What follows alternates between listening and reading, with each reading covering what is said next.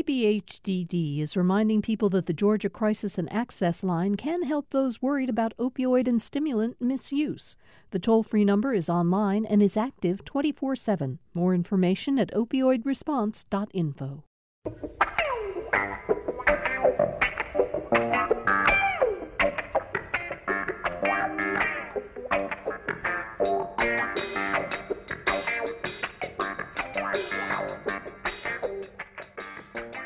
welcome to Political Rewind. Uh, I'm Bill Nigut, but I'm taking a few days off with uh, my wife Janice uh, before the Christmas holiday, and so I'm going to turn the show over to uh, Donna Lowry, who has graciously agreed to fill in for me today. I'm here uh, simply because Donna agreed that we could not let the day go by without saying hello and talking briefly about Johnny Isakson, who sadly died uh, over the weekend. And Donna, thank you so much for giving us a chance before you do your terrific show about the film industry for Jim Galloway and I to talk a little bit about Johnny.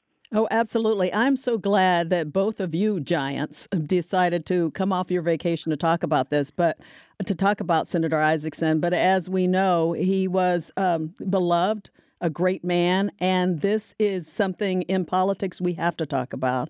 Um, so I'm glad you're here. I am glad that you uh, left the beach a little bit for us, um, but you'll be able to put your sand back, your your toes back in the sand in just a few moments. And then we have Jim Galloway with us, of course, uh, with who is retired, but I, I think he, I don't know why you call it retired because you're still very bit busy, back very active, um, former AJC political columnist. I'm so glad you're able to be with us to talk about Senator Isakson too, Jim.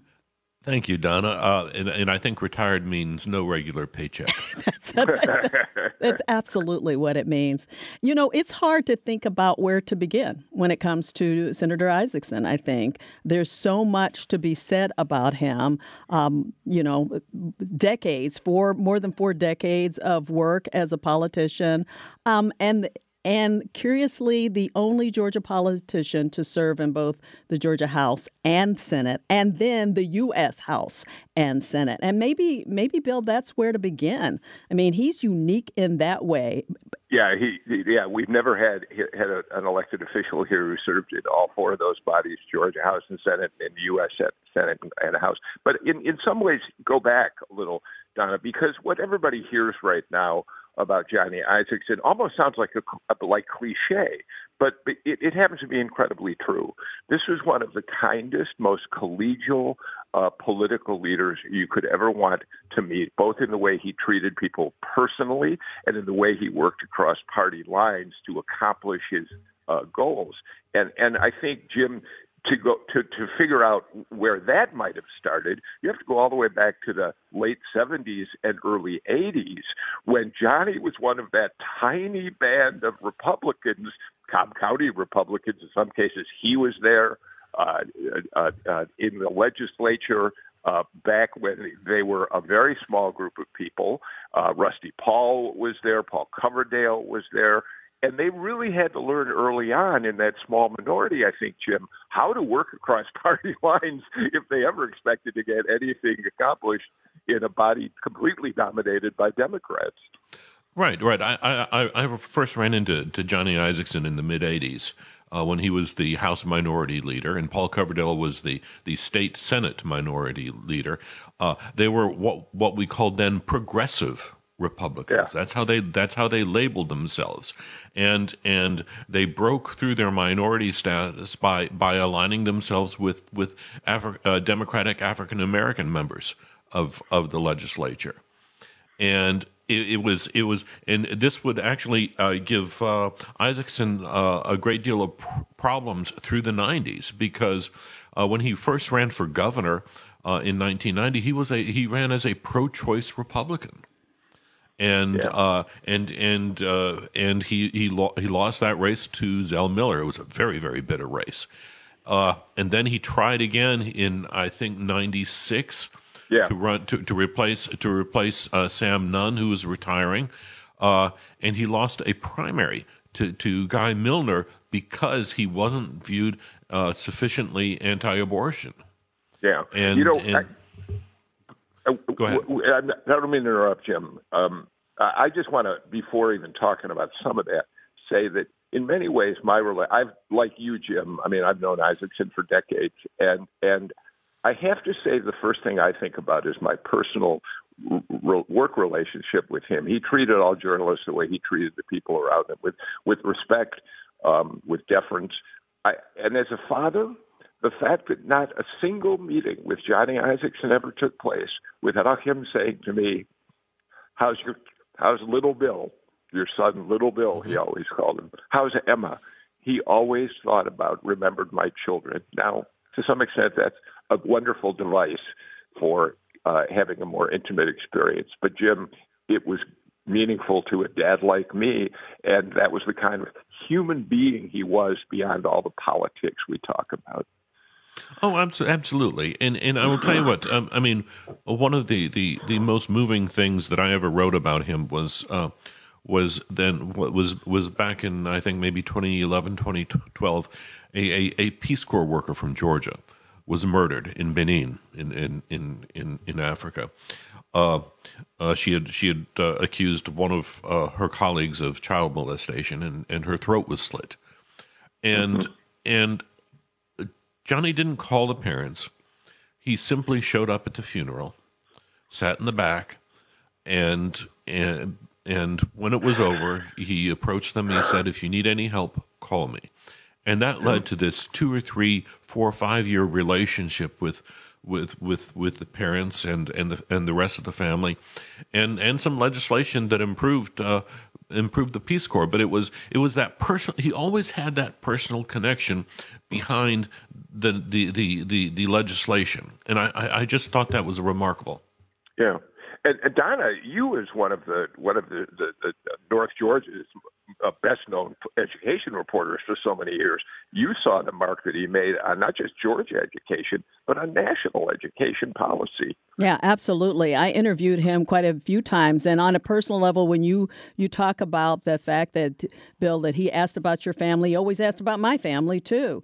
And what I loved is I would call him and ask him if I could, you know, meet do an interview with him, and he'd say, "Come on over, Donna," and he'd have me come over to Northside Realty, and he'd say, "As soon as you get there, just call me. I'll come on down and we'd do an interview. Of course, he was appointed by Governor Zell Miller to be the head of the Georgia um, Board of Education. So I dealt with him there, the State Board of Education.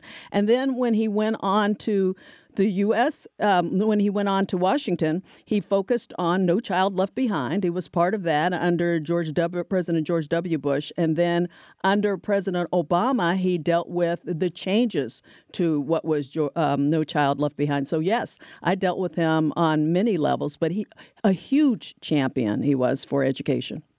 So, I, I know that we have limited time today to talk about Johnny. Um, but I do think there's one thing that's really important to talk about. Um, and Jim, you'll help me with this part of it. Um, there are people who have contacted me over the weekend who saw my tweets about how much I cared about Johnny Isakson, what a great leader he was, who've said, yeah, but what about his relationship with Donald Trump? And there's no question he had a complicated relationship with former President Trump. But I do think it's important. Johnny Isakson was not the sort of person who was going to uh, uh, call names to any one individual, whether it's President Trump or uh, uh, his neighbor down the street. He just didn't attack people on a personal basis. But Jim, it's important. You and I, on two very specific occasions, talked to him about very, very uh, important matters, and he was quite outspoken about Trump. So, uh, one example, of course, is that right after Charlottesville, when Donald Trump said there are good people on both sides, refused to, to make any uh, criticism of the right wing uh, national, white nationalists, he came on the show and he said, uh, if something that rises to that level, this is a quote, to that level of horror takes place, it should be expeditiously and quickly addressed by the leader of the country. And then he did something really important. He was part of a bipartisan effort to pass legislation that would increase data collection on hate crimes and called on the Trump administration to begin studying and condemning the white nationalist movement in this country. That, in many ways, was more important than him calling Trump personal names. Right, and then if if you go to if you go to 2018, the summer of 2018, um, and the death of John McCain, you'll requ- remember that there was a a a a, a, uh, a great debate in in D.C. over whether the White House would allow the flags to be lowered. Uh, mm-hmm. to half staff because because Trump uh, Trump was just I mean he was just remarkably dismissive of of of of this former uh, Vietnam Vietnam POW, and and Isakson got on the floor of the Senate. And again, like you said, he he he kept he he he maintained the Senate decorum. He did not call anybody out by name, but he gave this wonderful speech, uh, and, and, it was part confessional. He said, you know, back in uh, it was addressed to all the the young men who grew up during the '60s and were subject to the draft, and he himself served in the National Guard, Georgia National Guard, and and he confessed that it was a way for him to stay out of Vietnam.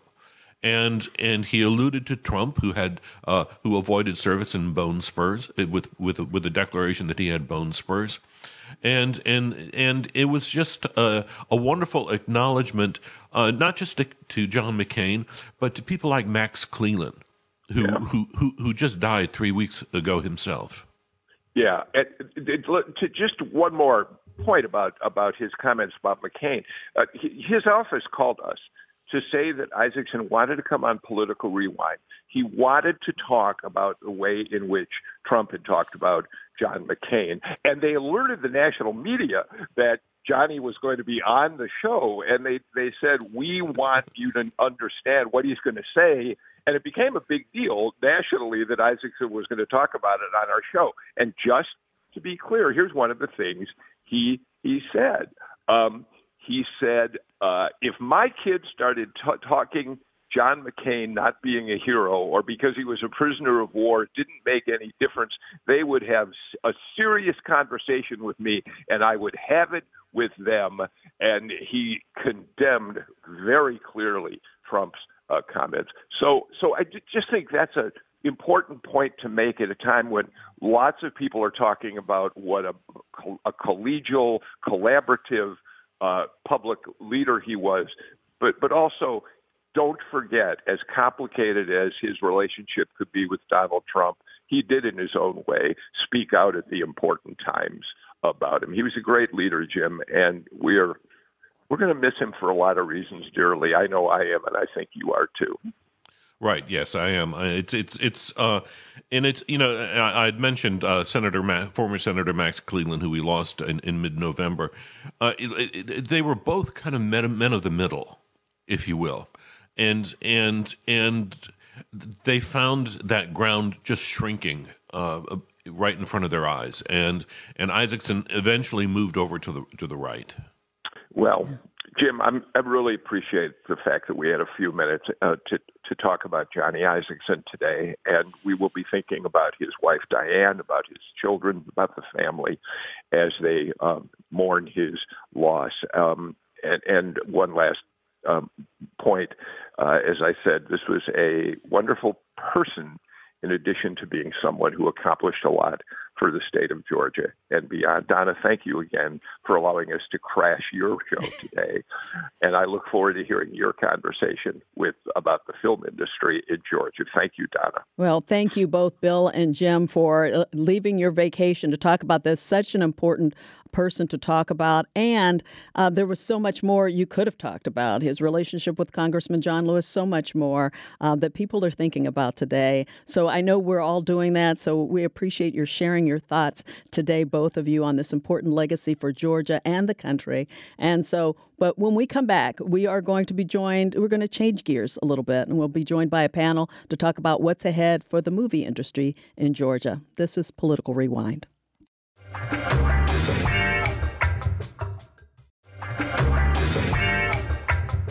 Welcome back to Political Rewind. I'm Donna Lowry, guest host, filling in for Bill Nigut, who is getting some much deserved time off. Despite early pandemic related setbacks, Georgia's television and film industry has not only survived, it's thrived. This industry found effective safety protocols that helped it bounce back early and continue to grow. In the fiscal year 2021, Georgia broke records with $4 billion in direct spending on productions. As the year draws to a close, the prospects for a blockbuster 2022 appear bright, with the demand for streaming video services helping to prime the industry's economic engine in the state.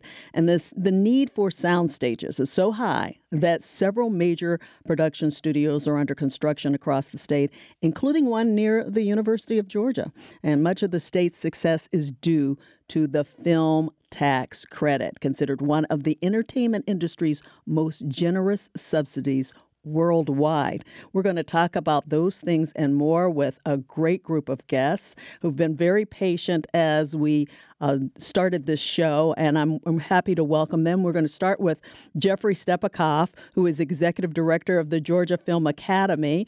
I'm so glad you're with us, Jeffrey.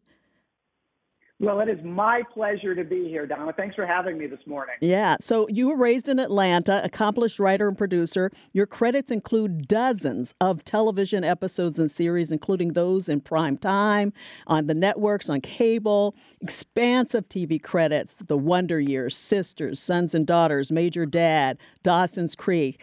Uh, you were co executive producer of Dawson's Creek. So you have quite a resume. We're thrilled to have you with us.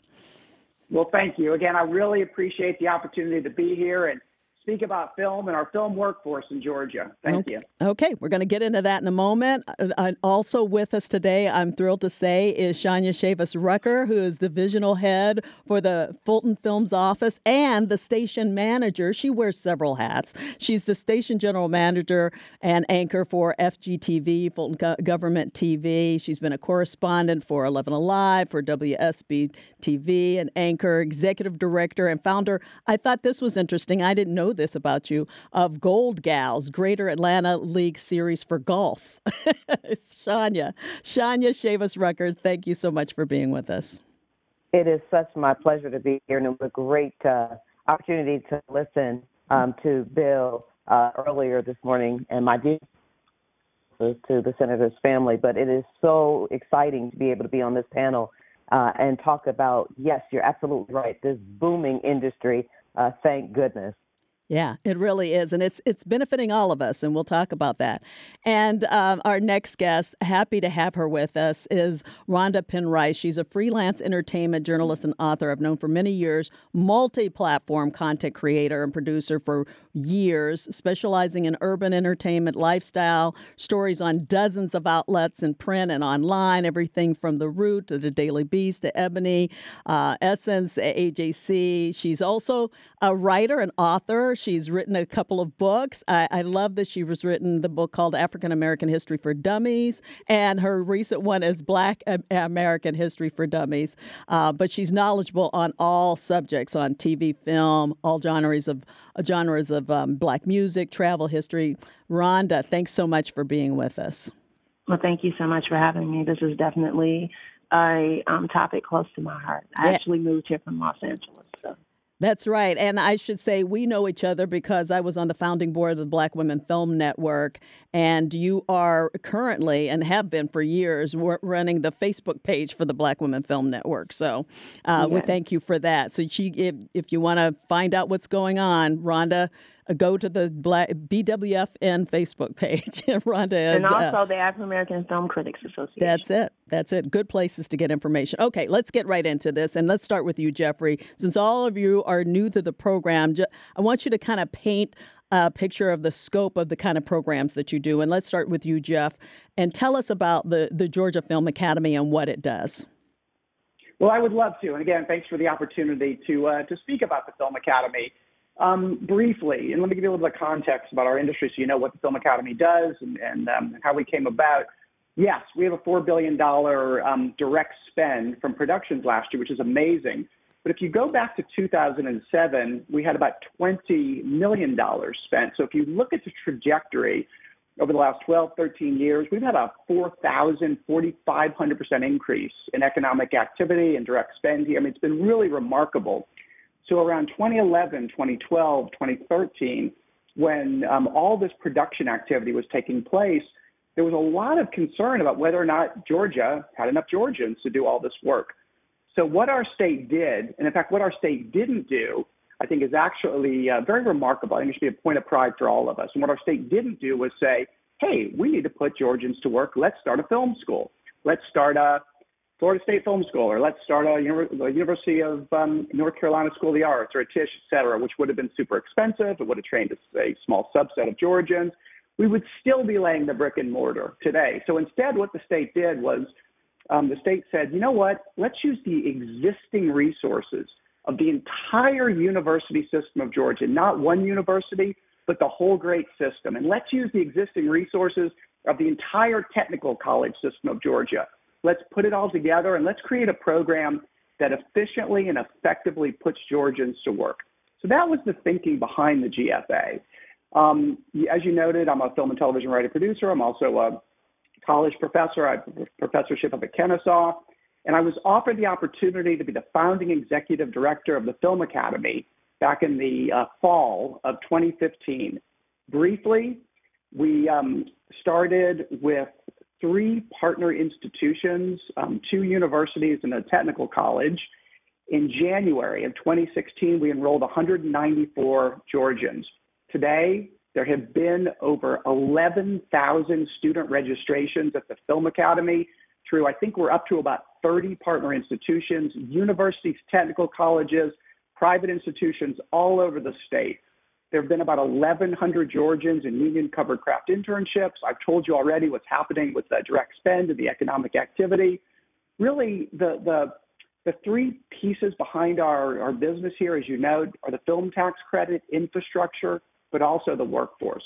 So I'll stop there, but that's a broad overview of what our state has done to make sure that we have a new, innovative, and really effective training program to put Georgians to work in this business.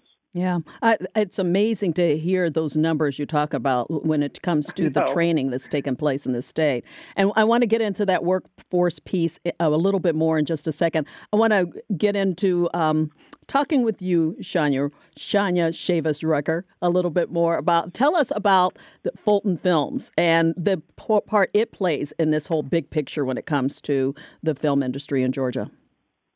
Thank you very much, Donna. And absolutely right, uh, Jeffrey. Uh, the Academy, they're doing amazing work uh, and really setting the groundwork for even some of what we're looking to do moving forward in terms of our training. But many people may not realize that whenever a project comes to town and they are um, wanting to use facilities and streets and the like, they, they do have to go through a permitting process. And so for all of the um, assets that we have in our inventory, uh, i.e., our courthouses, our jail, current and old one, our libraries, our uh, uh, our airport, very, very popular. The, what people mostly remember it as Charlie Brown Field, uh, but it's called the Fulton County Airport now at, at Brown Field.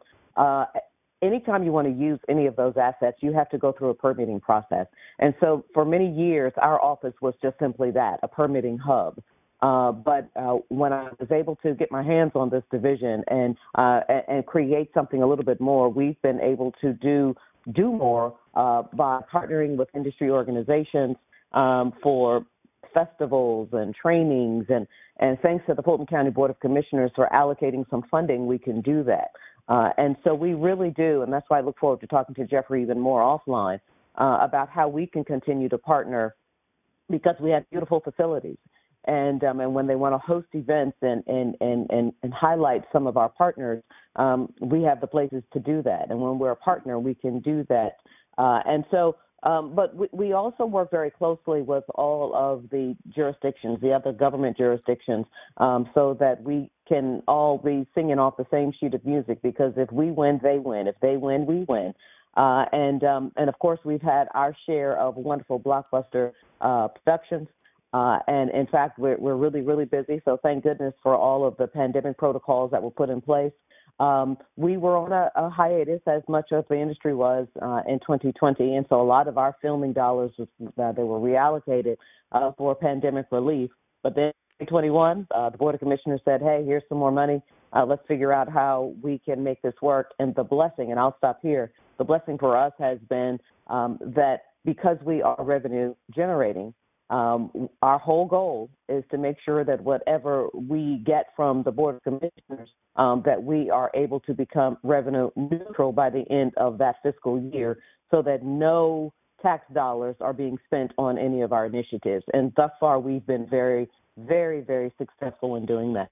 Yeah, I love that, and I love the fact that the, you know we we know the entire state is being used for film productions, and a lot of these communities don't understand all the permitting processes and all of that. And Fulton Films, at least for Fulton County, and I'm sure other parts of the states of uh, state have reached out to you. Are you you're a way of helping them understand, excuse me, that whole process. So we're going to get back to you in just a second to talk about more. I want to bring Ronda into this because Ronda, you've covered all of this and watched it all grow. Um, kind of give us an overall view of what's happening right now in television and film and how exciting it is in this state. Well, it's very exciting. I live in Midtown, so I constantly am seeing trucks and so forth. And, you know, the work that, you know, our two other guests are doing is very pivotal in what the kinds of things that we do at Black Women Film Network, like uh, informing people how they too can participate and be a part of this exciting industry. But you, all you have to do is watch any of the um, latest films or um, on TV or on the big screen and see Made in Georgia constantly to know the impact of what's happening in the state. Yeah, and I, I want to get into that. That whole Made in Georgia, that logo alone is part of the whole tax credits, right? Explain that. Just being able to use that logo means that that uh, it's an important part of what you know a production company gets a, a break just because they put that logo on. Yeah. Yeah, so that's that's good to know. All right, let's let's get back to you, Jeffrey, I want to get into the pandemic a little bit and talk about how you survived and how you thrived during the pandemic a little bit. Uh, Georgia did something early on where they came up with protocols that helped everybody get back into place early on, right? Well, we did here in Georgia. Um, and yes, when, when productions use the uh, the peach, there's a, a 10% uplift um, that's offered to uh, to productions um, which is which is important for us. Um, we, um, we we really all, come together here, private sector, public sector, labor unions, production communities, to really build our business. And to your point, you know, it, it's hard to fully overstate, from my perspective, how challenging things were back in uh, the spring of uh, 2020 when the pandemic first hit. You know, in the production world, of course, you know, everything was shut down uh, all across our country, all across the world how do you take you know 500 people and put them into a, a, a small uh, sound stage when this was going on? Georgia answered that question. Um, the Georgia Film Academy put together what we call the COVID compliance course, which is a resource that was and is still available to all of our students and all of the productions, crews, cast members, executives, regarding how to work safely on a sound set. We did this in conjunction with our friends at the unions, with CDC, with Georgia Department of Public Health, it's a resource that we offered for free to anybody with the um, uh, um, the assumption that it would help bring uh, production back to Georgia, and obviously it did. Our labor union similarly put protocols in place, and as you say, our state opened up for business. And I believe, as you noted early on, we're killing it here in Georgia, and this is one of the reasons. 399 film and television productions. We're up to nearly 100,000 Georgians working. I think the number is 96,000 the numbers go on and on, and we can talk about all the details, but this is really the point I want us to focus on here today. Why are we doing this? Why have we been so successful? Why have we been able to work during the production when other um, other regions of our country and the world struggled so much? And from my perspective, the answer is partnership. Partnership. This is what makes the Film Academy work. This is what makes our film industry work. And from my perspective as a Georgian, this is how we roll. And if I may, if you think about what the Georgia Film Academy is as an example, we're a collaborative effort of the university system, the technical college system. We work with the labor unions. We work with state leadership. We work with the public sector, the private sector, global production infrastructure. This is a diverse group of stakeholders. And yet, when it comes to film in Georgia, when it comes to workforce, when it comes to putting people to work, this is how we roll. So that's the short answer, I think, to uh, how we've been so successful during this challenging time, partnership. From my perspective, we come together, we figure it out. Yeah, it, it sounds like we've done a great job with it and that it's a model for other states to, to use. And I, it, it very I, much is, Donna. Yeah, talk about that a little bit, Shaunya, uh, in terms of what, what you know of what you. I'm sure Fulton County hears from other states in terms of how, how do you make this work, and also the rest of the state in terms of what you've you've been able to do to help them through the process. Well, what makes Fulton County unique is, as you well know, Donna, we have, you know, over a dozen cities, some 16 cities within Fulton County. And so it's wonderful that we are able to partner with these other cities uh, because we are the largest, most populous county in the state. So, um, to Jeffrey's point, we are seeing, we are killing it because we're seeing so many projects. Uh, and they love, absolutely love being able to uh, to film right here in in the metro. Um, but it takes a lot. Um, and it takes a great deal of coordination, um, both from the state and then these local jurisdictions. And one of the things that we have, Jeffrey, you and I are about to be best friends because when you talk about partnerships, um, you're looking for opportunities, and in particular for Georgians to thrive. Uh, we are excited about folks who have now who have moved to Georgia and now call Georgia home, Ronda. Uh, but we are also very excited about the opportunity to be able to present some sort of opportunity from those for those who are right here uh, in our very own communities. And so that's kind of where we are trying to focus even in 2022. How do we get everyone that's already here more engaged uh, in this industry so that it can continue to thrive? And so that because really, if communities start complaining, that the film industry is here, that's a problem, right? And so, but if you are a part of that community, uh, this this industry, uh, then you are more likely to be just a little bit more patient and grant the the industry more grace with with them doing their projects here. So these partnerships are key and critical. Yeah, I, I agree with that. And then I'm thinking, Ronda, you you understand. You came here because this was the a burgeoning industry.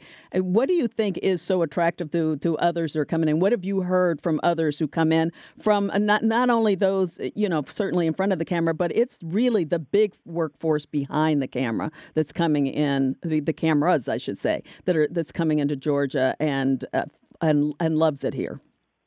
Well, I, we would also be remiss if we didn't mention um, the impact Tyler Perry has had. His decision to continue filming and to like adopt really stringent COVID protocols um, from the get go has really been an inspiration to other people. So we definitely have to credit that. For me, I came here um, about 20 years ago now to be a part of Upscale Magazine. And over the years, when I first got here, music, as far as urban entertainment was concerned, was far more prominent than um, film and TV. So to have been here and to see that evolution and growth has been, you know, quite remarkable. Especially one of the things that distinguishes um, Atlanta and Georgia film market overall is the amount of diversity and inclusion that you find in the productions that come here. I think that's very unique when you look at you know other hubs for filmmaking in the country. I think what Shaunya had to say about people feeling a part of the industry is very important because I know like you know you'll encounter people who are proud that they were an extra here or you know you have local businesses that were able to contribute and I think that that is definitely a difference that I've seen from being um, someone who's lived in New York and LA is, you know, the um, effort to include everyone and to get them on board. Yeah, I think the diversity is what makes this state attractive for a lot of people when it comes to when it comes to this industry and so much more. Uh, Jeffrey, let's talk a little bit about what's going on over in the Athens area. So, so right now we know that there is a big need for sound stages. So we're seeing more studios. As much as we're doing in Georgia, apparently there is the interest in doing so much more. And so I want you to talk a little bit about Athena Studios that's coming into the Athens areas. I love that it's you know in Athens and called Athena, and what that's going to mean. And um, and and then we'll talk a little bit about some of the other studios that are coming into Georgia. I, would love to talk about it. Um, and, and first, briefly, I just want to emphasize what, what my friend Ronda is saying. One of the reasons why um, we have such a powerful and growing business here is because of diversity and inclusivity. The Film Academy, partly because we are training students from all over the state, has has D&I baked into our uh, into our program. Our students, um, by the last time we counted, were 52% people of color, 50% women, and all ages are represented at the Film Academy from 18 up into the 60s. And as I like to say, we're not the Fayetteville Film Academy. We're not the Atlanta Film Academy. We're the Georgia Film Academy. So this is part of our strength. We, we bring the business and the economic activity to all of Georgia, and we represent all of Georgia's voices. To that end, because of this workforce, this growing inclusivity, of course, the tax credit, the infrastructure investment, we're seeing a real explosion in productions here. There's an expression I hear um, uh, occasionally, which is you can't find a you can't find a broom closet to shoot in right now in Atlanta. I, I don't want to uh, dissuade productions from coming here. We can we can still find sound stages, but this is part of the story right now. The private sector is building infrastructure, which you know again does mean sound stages, um, but also vendor support services, um, ancillary businesses, um, prop houses. Um, everything, you know, camera supply companies, everything related to supporting our business. And to your um, your question and your point, Donna, the business is growing out beyond uh, um, the nucleus of Atlanta to other areas, um, like Athens, like the project um, Athena Studios, um, which is up in that region. Very exciting project. I had the privilege of participating in the ribbon cutting up there, or rather, not the ribbon cutting, the uh, the, the groundbreaking. There was a was a gold shovel that was passed around up there, and uh, it's an exciting project. Um, there will be um, stages up there, I'm told, um, ready for productions um, in less than two years. This is how fast it's happening. And we're seeing this all over the region now. We're seeing this in Covington. Um, there's a lot of conversation in Savannah. Columbus has production going on now as well. And this is important, again, to my original point, so that production becomes Georgia's business and all Georgians participate in it. This is how we maintain the industry for, for the future, how we create really a legacy for all Georgians. So, yes, all kinds of opportunity in production right now. And to your point, the infrastructure is you know continuing to be built up. I think, and maybe I'm getting ahead of what you want to talk about here today, but I think 22 and 23 are going to be huge years for Georgia based on what we're hearing for the entertainment industry here in Georgia. Yeah, I will de- stop here. Yeah, we'll definitely want to talk about the future and what what you guys are talking about. And we'll get to that in a moment.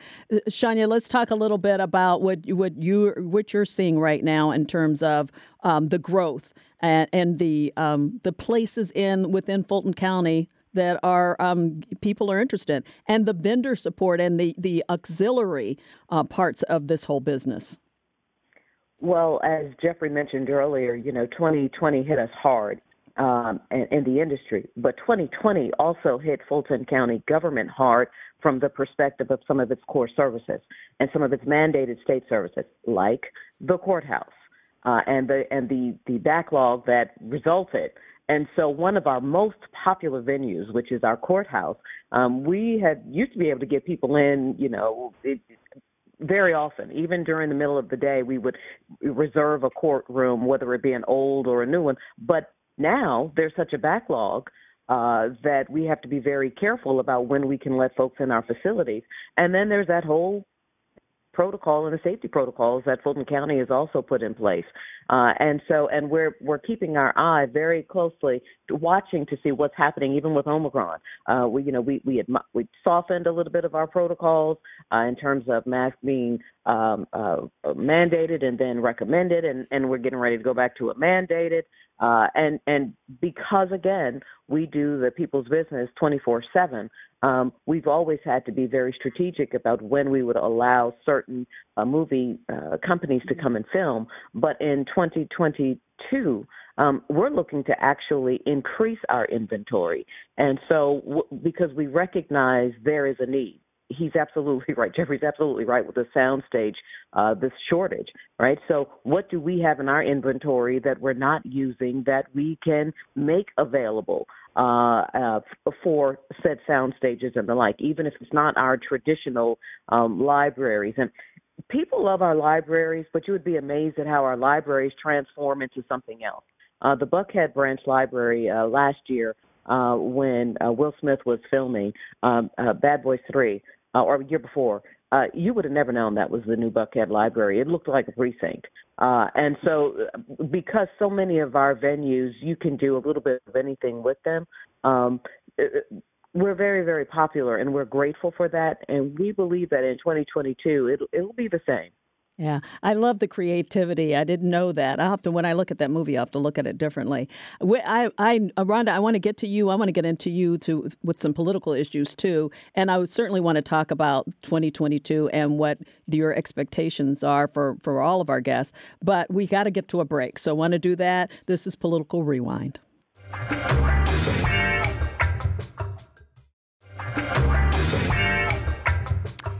Welcome back. I'm Donna Lowry, guest hosting for Bill Nigut, and we're back with our discussion about the Georgia film industry. And I'm joined by Jeff Stepakoff with the Georgia Film Academy, Ronda Penrice, a freelance journalist, and Shaunya Chavis Rucker, the divisional head of the Fulton Films office. So thanks for being here.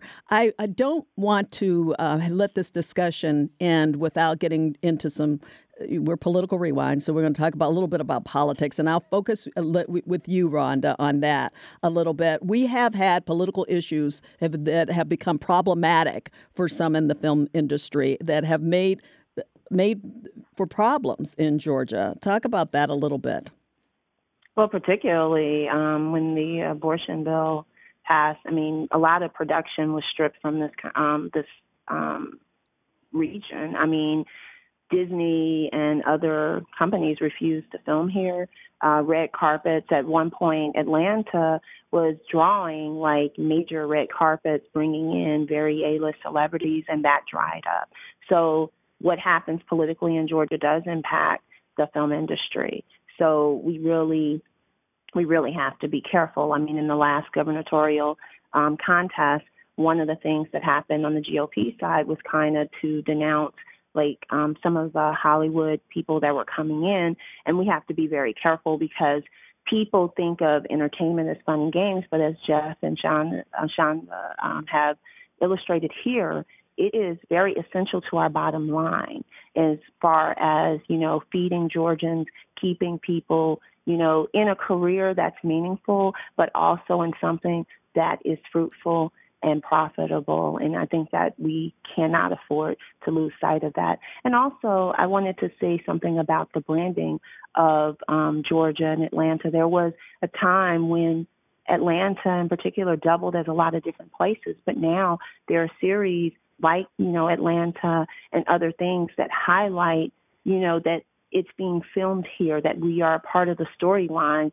and that is essential in attracting new people to the state and just feeding the bottom line. So we have to always keep in mind that entertainment is a business, it is a great revenue generator and it can employ people across the spectrum as Jeffrey has made very clear. Right. And we know we know despite the politics that have come into play that it, our political leaders recognize also how important this uh, industry is to the state, that the money that it brings in. I remember at the state capitol a couple of years ago there was talk of changing tax incentives. That did not happen. That was a short conversation because they realized that this is so important uh, to this state. And so we, the and, and a lot of people have backed off of a lot of the political talk because of that. Although you know we with voting rights laws and and all, we have seen some some people who have not looked kindly at Georgia. We're still rolling along and doing really well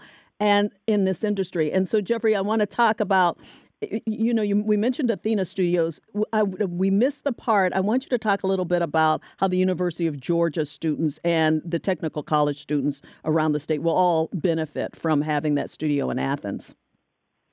Well, thanks, Don. I'd, I'd love to speak to that. Um, so, briefly, in order to really understand how the Film Academy works, you have to appreciate again that what what we didn't do, what Georgia didn't do, was go set up you know, one film school at one institution like the University of Georgia or like a Georgia State or like a Southern Crescent Technical College. And instead, what the Film Academy does is move, move lightly to train students at the site of production. So what I mean specifically is whether we're training at Trilith, Tyler Perry Studios, or in this case, the new Athena Studios, Um, one of the privileges of what I get to do every day is when I walk into a site where we're training, and to your point, this will be um, Athena Studios uh, in a couple of years. I'll walk into a classroom and see 25 students at that studio right across from production. And those 25 students will come from as many as 25 different institutions. Imagine that. Imagine the diversity. Imagine all the different ideas. Imagine how cool it is for students to all be working together like that. This is part of the strength, again, of what our Film Academy does and part of what we, we bring to the state. Now, more specifically, Athena Studios um, will be, uh, again, um, open for business, as I understand it, in two years.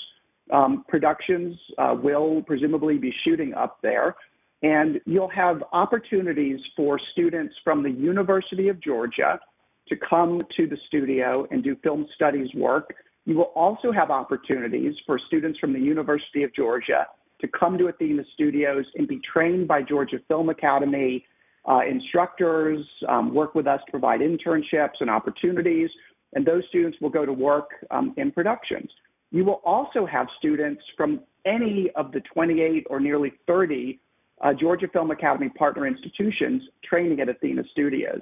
So, what I'm telling you is not only will you see students from various colleges um, from the University of Georgia, but you may see students from Athens Tech. You may see students from Southern Crescent Technical College. You may see students from Gwinnett Technical College, um, from um, uh, Gwinnett um, uh, uh, College. You may see students from any of our universities or technical colleges up at Athena Studios, training with the Georgia Film Academy to work in production.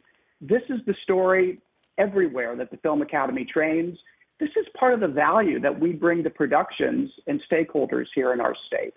Finally, it's very exciting, I think, to see studios and private sector investment like this taking place now all across our state. And you're seeing this um, in Athens with this remarkable project up there, um, as well as other places in the state. Um, again, Savannah, Columbus, all over the state of Georgia now. Yeah, I know, uh, Ronda, you probably are aware of all the other studios that are coming up um, around the area, including the one, uh, the Electric Owl near, um, I guess, up in, in the Indian Creek MARTA station area. It's going to be like an LED, uh, like a green studio. So, like the interest in making sure that not only Georgia, that Georgia not only keeps up with everything um, in terms of the workforce, but that we're we're dealing with uh, uh other things that are more progressive, like making sure that we're thinking about the planet. Yeah, I mean, also in addition to the production, you know, some of the Georgia institutions have been able to also shift to um, creative services too, because a lot of the frustration is that there's a lot of production work, but people want to be able to do writers' rooms in Georgia and not have to be in LA. So now we're seeing that kind of evolve as well. We have a need to, you know, create film editors. We have a need to, you know, create the next great cinematographers. And so we're also stepping up in that regard as well. And these facilities are key to that as well. Yeah. Shaunya, jump in here. Well, I, I th- thank you, Ronda, for mentioning writers' rooms. One of my biggest asks uh, with Fulton County government has been just that um, we have so much inventory around, and some buildings that are just sitting there empty, Jeffrey. And my and one of the one of the complaints that we've always received is we need some writers' rooms, and so that is my biggest goal for 2022 and 2023 is to get that back into the conversation and allocate some dollars towards being able to uh, create some writers' rooms. And I will say this, as I know we're getting short on time. You know, there are some things in the pandemic that happened that I hope post pandemic we continue. Um, not only obviously some of the safety protocols, but you know some of the virtual programming that has uh, evolved as a result of this. Um, we found ways to do things smarter, smarter. Uh, and more efficient. And I'm hoping actually to be able to even like right now this morning, you know, we have the opportunity to speak to you, and we the the viewers or the listeners may not know that we can see each other, but you know, there's there's a virtual way to do some things, and we're excited to be able to to continue to do that moving forward past the p- pandemic. Yeah, I love that. Uh, uh, we only have like two minutes left, so Jeffrey, real quick, your uh, uh, your predictions for 2022. Well, thank you, and Ronda, thank you for uh, for teeing up writers' rooms because this is one of the reasons I get up early in the morning. I grew up in writers' rooms. I've worked in 16 of them, as Ronda knows, all in Los Angeles. So Georgia's number three in the country for film and television production, number five in the world. And with the exception of Mr. Perry and a, and a few other errant rooms, we don't really have writers' rooms here right now. I predict that will change. I see a Georgia in 22 and certainly in 23 where we have the full ecosystem of the business here. We have Georgians sitting in these rooms creating content. We have Georgians making this content. And, and just as importantly, we have Georgians doing post production financing, and we will keep the wealth of this great industry here. That's the Georgia I see, where Georgians tell our stories and we produce our stories. And this becomes our full, complete business. And we go toe to toe with LA, with New York, with Bollywood, with London.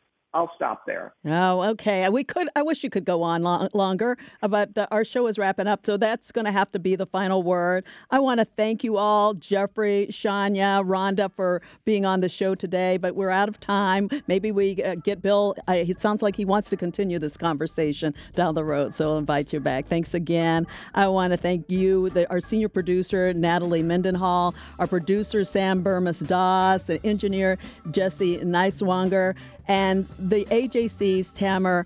Tamar Hallerman. She will be the one guest hosting tomorrow on Political Rewind. I hope you have a wonderful holiday season. Thanks for joining us. Bye bye.